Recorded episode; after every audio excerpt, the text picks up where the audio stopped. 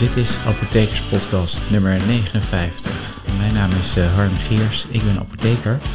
En uh, we zijn bezig met de medicatie bij uh, hoge bloeddruk.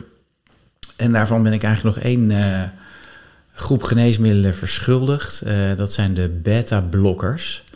En de beta-blokkers, dat zijn geneesmiddelen die, nou ja, zoals dat eigenlijk al zeggen, die, die remmen de de werking van, uh, van uh, adrenaline en noradrenaline in het lichaam. En die adrenaline en noradrenaline, dat zijn twee uh, stoffen die werken op de beta-receptor onder andere. En die beta-receptor, dat is, dat, die wordt dan geblokkeerd door beta-blokkers. En die beta-receptor zorgt onder andere in het hart voor verhoogde hartfrequentie en in de longen zorgt het voor, uh, voor, vaat, voor, voor verwijding van het longspierweefsel, dus je makkelijker kan ademen. Eigenlijk een, reactie op het, het vlucht, het flight en uh, fight hormoon. Uh, en dus als je dus schrikt, dan krijg je bijvoorbeeld het e-, eerst wat je hoort.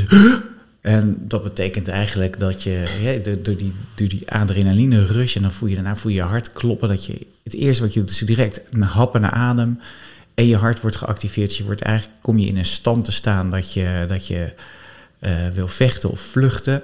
Hè, dus als er gevaar is. En daarbij stijgt ook je bloeddruk en je hartfrequentie. Nou, dus uh, in, de, in de jaren 60 is uh, Sir James Black, dat is degene die de beta-blokker heeft uitgevonden. Die dacht, nou, misschien is het wel goed om, die, om een stofje te maken wat eigenlijk voorkomt dat die, hè, want als adrenaline dan de bloeddruk laat stijgen en de hartfrequentie laat stijgen, als ik dat kan remmen, dan zou het best wel eens kunnen zijn dat ik uh, daardoor ook een goed bloeddrukverlagend middel heb. En nou ja, zo bleek, ook, uh, zo bleek dat ook. En hij ontdekte uiteindelijk uh, propranolol. dat is een beta-blokker. En um, ja, sindsdien zijn er heel veel verschillende beta-blokkers ontdekt. Hè, de, je hebt een, een aantal, je, hebt, klassificeert ze eigenlijk naar hun selectiviteit. je hebt, nou dat heb ik al een keer eerder uitgelegd, denk ik, in deze, in deze podcast. Maar er zijn verschillende beta-receptoren, beta 1, beta 2, beta 3. Nou, beta 3 is vooral in vetweefsel en het zorgt eigenlijk voor lipolyse als die gestimuleerd wordt. Um, beta 2 zit vooral in de longen en beta 1 vooral op het hart. dus je hebt beta-blokkers die vooral op de beta 1 receptor werken en die zorgen dat die geblokkeerd wordt. En dat zijn, uh, dat zijn uh, metoprolol, bisoprolol en atenolol. En dan heb je de niet-selectieve beta-blokkers. Dat zijn onder andere propranolol, eh, carvedilol, labetolol en sotalol. Nou, dan zijn, heb je nog van die beta-blokkers die dan ook nog eens een keertje uh. Wordt er onderscheid gemaakt in of ze lipofiel zijn, dus of ze vetoplosbaar zijn of niet. Nou, labetolol bijvoorbeeld is een, uh, is een middel wat heel lipofiel is, net als uh, metoprolol. En um, ja, dat, dat betekent dat die beter in de hersenen ook kunnen doordringen. En het idee was vroeger dat die beta-blokkers konden ook als, als bijwerkingen, konden ze dan ook uh, nachtmerries geven. En ze werden in verband gebracht met depressie, die kom ik zo nog op terug.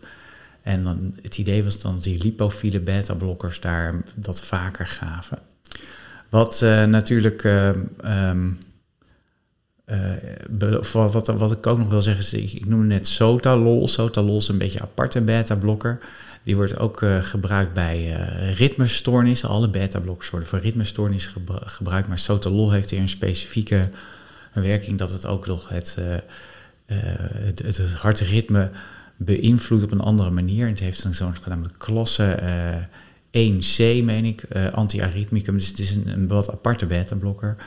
Uh, die gebruikt wordt bij atriumfibrilleren ook. En um, ja, voor de rest eigenlijk weinig voor hoge bloeddrukbehandeling. Um, nou, die beta-1-selectieve noemde ik net al. Dan heb je nog een paar bijzondere beta-blokkers.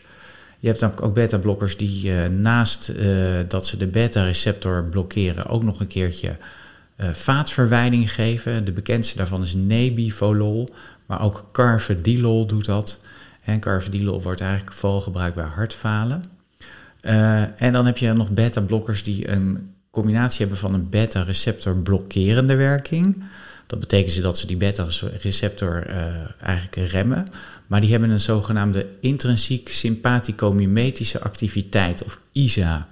Dat betekent dat ze enerzijds de beta-receptor een beetje blokkeren, maar anderzijds ook een beetje stimuleren. Dat klinkt heel raar, maar het maximale effect wat je zou hebben als adrenaline op die beta-receptor zou zitten, dat wordt wel een beetje gedempt, omdat ze maar een gedeelte, gedeeltelijk effect hebben. Dus als maximaal de receptor bezet is, dan, dan is dat effect uh, niet het maximale wat je eruit zou kunnen halen. Dus het idee achter die, uh, die beta-blokkers, en dat zijn labetalol en pindolol, is dat ze dan een mogelijk mindere uh, frequentiedaling geven.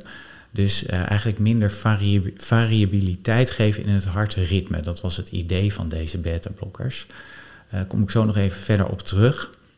Nou, beta-blokkers hebben door hun werking ook een aantal bijwerkingen. Hè, doordat zij op die beta-receptoren werken, die zitten ook in de, in de, in de bloedvaten, geven ze ook, daar geven ze wat vaatvernauwing. En dat, dat uitzicht dan in dat je koude handen en voeten krijgt. En waarom ontstaat nou vaatvernauwing?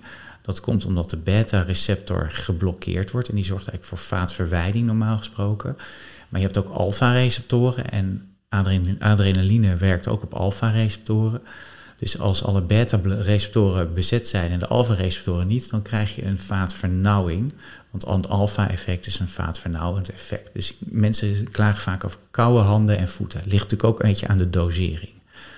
Nou, verder zorgt, en dat is denk ik belangrijk, op het hart zorgen die beta-blokkers voor een frequentiedaling. hartfrequentie wordt, wordt lager. Maar dat gaat ook vaak gepaard met een daling van de bloeddruk, waardoor soms wat duizeligheid ontstaat. Uh, ze kunnen wat moeheid geven. Dat komt natuurlijk omdat je niet meer maximaal kan inspannen. Hè. Met name sporters worden daar wel eens door belemmerd. En het kan een bloeddrukverlaging geven, waar, die zo erg dat je er last van krijgt. Dan heet het hypotensie. Uh, in de longen, heel bekend fenomeen van beta-blokkers, dat ze benauwdheid kunnen geven. Vooral in mensen die gevoelig zijn daarvoor. Hè. Bijvoorbeeld mensen met astma bijvoorbeeld kan dat voorkomen. En ik weet zelf nog een heel bekend voorbeeld van een mevrouw die, uh, die propranolol kreeg als uh, beta-blokker. Dat is natuurlijk een niet-selectieve beta-blokker.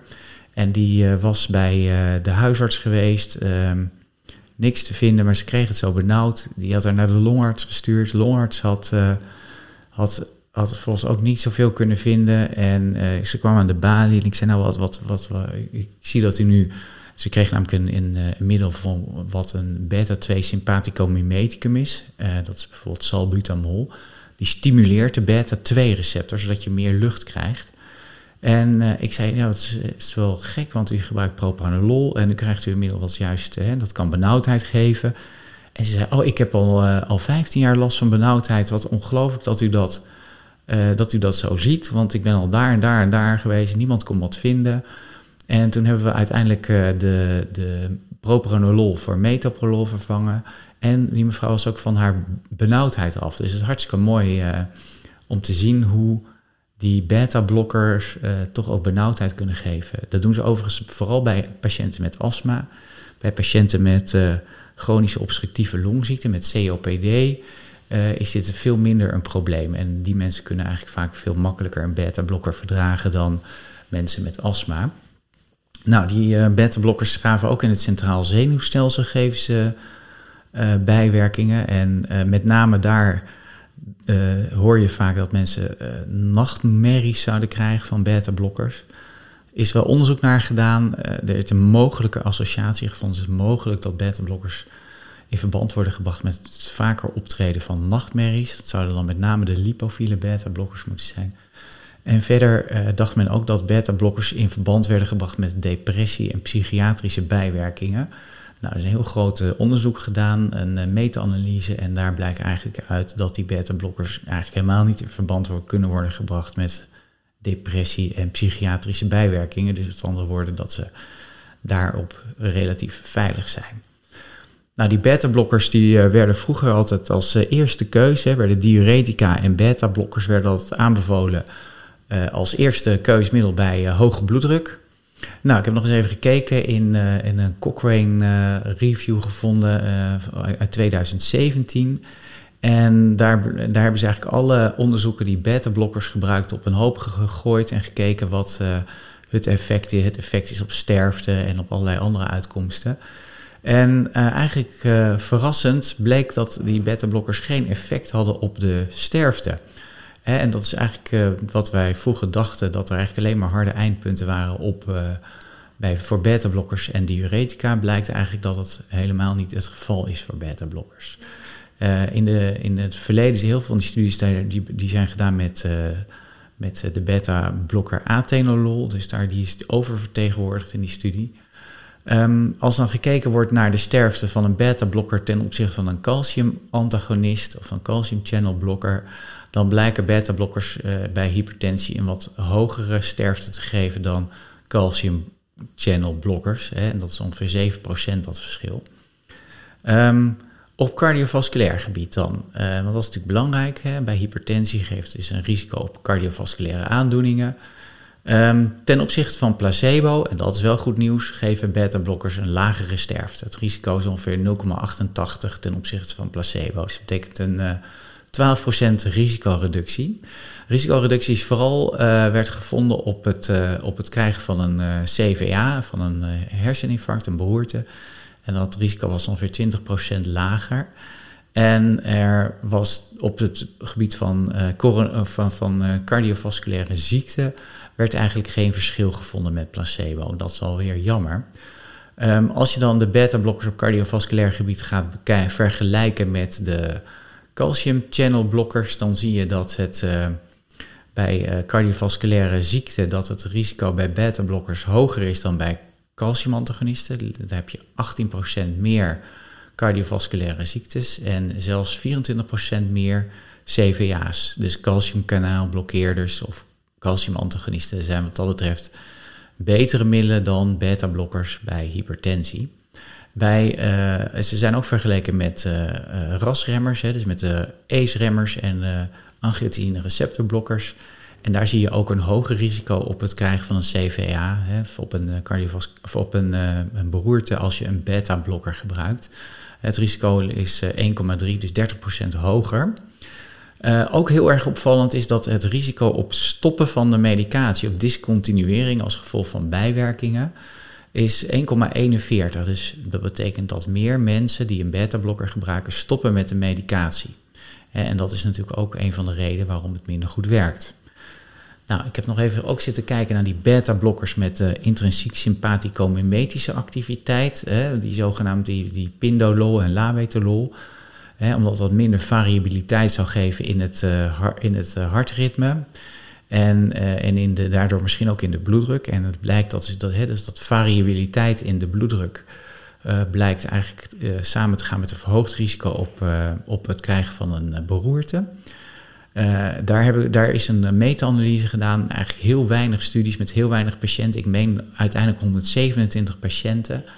En um, eigenlijk vind je dan geen bewijs dat die beta-blokkers met ISA, met intrinsiek sympathicometische activiteit, uh, beter effect hebben uh, of minder uh, variatie in de bloeddruk hebben. Dus eigenlijk kunnen we zeggen dat die labetalol of pindolol op, op dat gebied niet hoeft voor te schrijven.